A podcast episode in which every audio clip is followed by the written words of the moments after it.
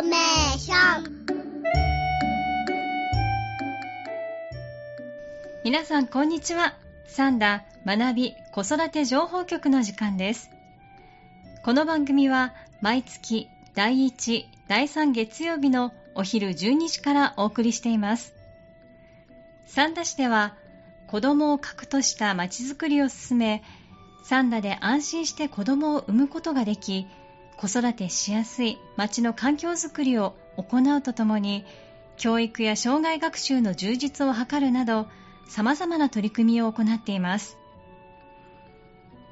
この番組ではスタジオに市役所のご担当者の方にお越しいただき教育障害学習子育てなどに関する取り組みやサービスなどについてお話しいただきます。お相手は藤田のみです。今回はスタジオに健やか育成課青少年育成センターの支援員池上さんにお越しいただき三田っ子カフェについてお話しいただきます。池上さんよろしくお願いします。こんにちは。青少年育成センターの池上です。よろしくお願いします。お願いいたします。まず池上さんは支援員ということですが日頃はどのようなお仕事をなさっているのか教えていただけますか？はい青少年育成センターでは私たち支援員が青少年の悩み相談を受けています、はい、電話での相談のほかメールでの相談時には面談による相談を行っています。そうなんですね。その相談内容は学校の悩み家族関係の悩み思春期の悩みなど多岐にわたるのですがその中でも最近最も多いのが不登校に関する悩みについての相談です。そうなんですね。え生徒児童の皆さん青少年が悩みを相談できる場所として大切な窓口の役割をされているということですね。さて今回は三田っ子カフェについてお話しいただけるということなんですが三田っ子カフェまずはどういったイベントなのか教えてください。はい。三田っ子カフェは不登校など学校へ行きづらい児童や生徒をお持ちの保護者の皆さんによる仲間同士のサポートの会です。参加者同士がそれぞれの悩みなどを打ち明け、共有し合い、また情報共有などを行っています。令和2年から開催しており、昨年度からは青少年育成センターが担当するようになりました。そうなんですね。今不登校のお子さんたちが増えているとはお聞きしていますが実際にはどのような状況なんでしょうか？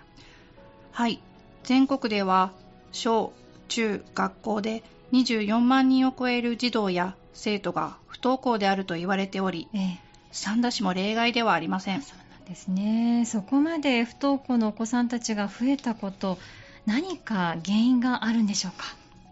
様々な要因があるとは思いますが、はい、特にこの数年間ではコロナ禍による環境変化の影響は大きいと思います。うんそうなんですね。コロナ禍お子さんたちにどのような影響を与えたんでしょうか？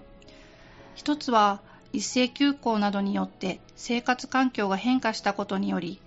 子どもたちが心身に不調をきたしたということが挙げられると思います。また、休校により人と触れ合う機会が減り、登校意欲が低下したということも考えられます。そうなんですね。コロナ禍によって私たちの周りでも生活や働き方の多様化が一気に進みましたけれど、子どもたちにも大きな影響を与えているということですね。そのような中で三田っ子カフェを開催されることこれはどんな意義があるとお考えですか？多くの保護者の方はお子様が不登校になった時にまず戸惑いと不安を感じられると思います、はい、中には子供を責め自分のことも責めてしまい家族関係にも問題が生じたというお話も聞くことがあります、えー、そのような場合保護者の方はどうしていいのかわからないというのが正直な気持ちだと思うのです。そこでそういった保護者の方の不安を取り除くために他の人と悩みを共有し合うということは非常に大切だと思っています。うそうなんですね。サンダッコカフェでご自身の悩みについてお話ししたり、他の方のお話を聞いたりすることで、ほっとすることができるということですね。はい。ただ、サンダーコカフェはわずか2時間ほどでしかありませんので、えー、それだけで悩みがきれいに解消できるわけではないと思っています。話は変わりますが、ええ、あるアンケート調査によると、子供さんの不登校を経験された保護者の方にとって、助けになった相談先として最も多かったのが、ええ、不登校の子供を抱える親の会なんです。三田市内にもいくつか親の会が活動されていますが、三田っ子カフェに来てくれた保護者の方が、一人で悩まなくてもいいんだという気持ちになり、親の会などの支援者の方々とつながっていけるように、いろいろな情報を提供していくことも大事だと思っています。わ、かりました。では、サンダッコカフェではどのような情報の提供を行っているんでしょうか？会場の一角に情報コーナーを設け、私たち育成センターと連携している支援者の皆さんからご提供いただいた資料などを置いています。はい、支援者の中には、フリースクールやフリースペースだけでなく、例えばボクシングジムなどもあります、うん、フリースクールなどはよく耳にしますけれどボクシングもあるんですね。意外な感じがしますね。学校は苦手だけど体を動かしたいというような子どもさんを受け入れてくれています。このようにいろいろな分野の方が子どもたちのことを考えてくれていることが保護者の皆さんに伝わればいいなと思っています、おっしゃる通りですね。一人で悩まなくていいんだですとか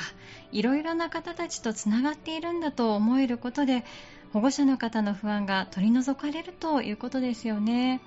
では具体的に三田っ子カフェの内容をお聞きしたいと思います。まず保護者の方以外にはどのような方がお話に参加されるんでしょうか？はい。三田子カフェには親の会の方にご参加いただき、はい、ご自身の経験をもとにお話をしていただいています。青少年育成センターからも私ともう一人の支援員が参加しています。その他場合によっては支援者の方などにもご参加いただくことがあります。いろんな方が携わられるんですね保護者の方は何名ぐらい参加されるんでしょうか？募集の定員は10人程度とさせていただいています、うん、お一人お一人のお話をじっくり聞くためにどうしても少人数の募集となってしまいます、うん、そうなんですね。少人数でゆっくりと話し合うことができるのが三田っ子カフェなんですね。会の中ではどんなお話をされるのでしょうか？はい、基本的には決まりはありません。うん、フリートークですので、それぞれの思いを自由に語っていただくのですが、えー、人数や子供さんの学年などによって、さらに少人数のグループに分けることもあります。そうなんですね。なるべくお話ししやすい環境を作っていらっしゃるんですね。その他にも何か工夫されていることはありますか？私たち市の職員が開く会というと、どうしても固いイメージを持たれるかもしれませんが、えーサンダッコカフェでは休憩時間にお茶やコーヒーを飲んだり BGM に軽い音楽を流したりしてカフェという名前の通りくつろいだ時間を過ごしていただけるようにしています。そうですか。参加者の皆さんにとってお茶を飲んだりしながらリラックスした気分でお話できる会なんですね。サンダッコカフェに参加したいと思われた場合はどうすればいいでしょうか？はい。市内の小中高校には学校を通じて全校の児童、生徒さんに案内のチラシをお配りしています。そうなんですね。また、三田市の広報誌やホームページにも掲載しますので、それらをご覧いただき、申し込むフォームや電話での参加の申し込みをしていただけます。この回はハンドルネームでの参加もできますので、お気軽にお申し込みください。ハンドルネームでもいいんですね。それならば参加しやすいと感じる方も多いかもしれませんね。では次のサンダッコカフェの予定を教えてください。はい。サンダッコカフェは年間3回各学期ごとに開催しており、えー、次回は11月26日日曜日の午前にウッディタウン市民センターでの開催を予定しています。それに合わせてチラシの配布とホームページへの掲載を行います。また、市の広報では11月号に案内を掲載する予定ですので、ご関心のある方はぜひご覧ください。はい、ありがとうございます。11月26日日曜日、午前の予定ということです。ウッディタウン市民センターでの開催を予定されているということですね。もし今お悩みの方がいらっしゃったら、ぜひご参加いただいてほっとする時間を過ごしていただきたいと思います。池上さんどうもありがとうございました。ありがとうございました。今日は健やか育成課青少年育成センターの池上さんにお越しいただき三田っ子カフェについてご紹介いただきました。次回の放送は10月2日月曜日お昼12時からお送りしますまた本日の内容は三田市のホームページに掲載しますのでぜひご覧ください。三田学び子育て情報局。この時間は三田市が進める教育障害学習子育てなどに関する取り組みやサービスなどについて分かりやすくお伝えしてきました。さて次はどんなお話を聞かせていただけるのでしょうか。どうぞお楽しみに。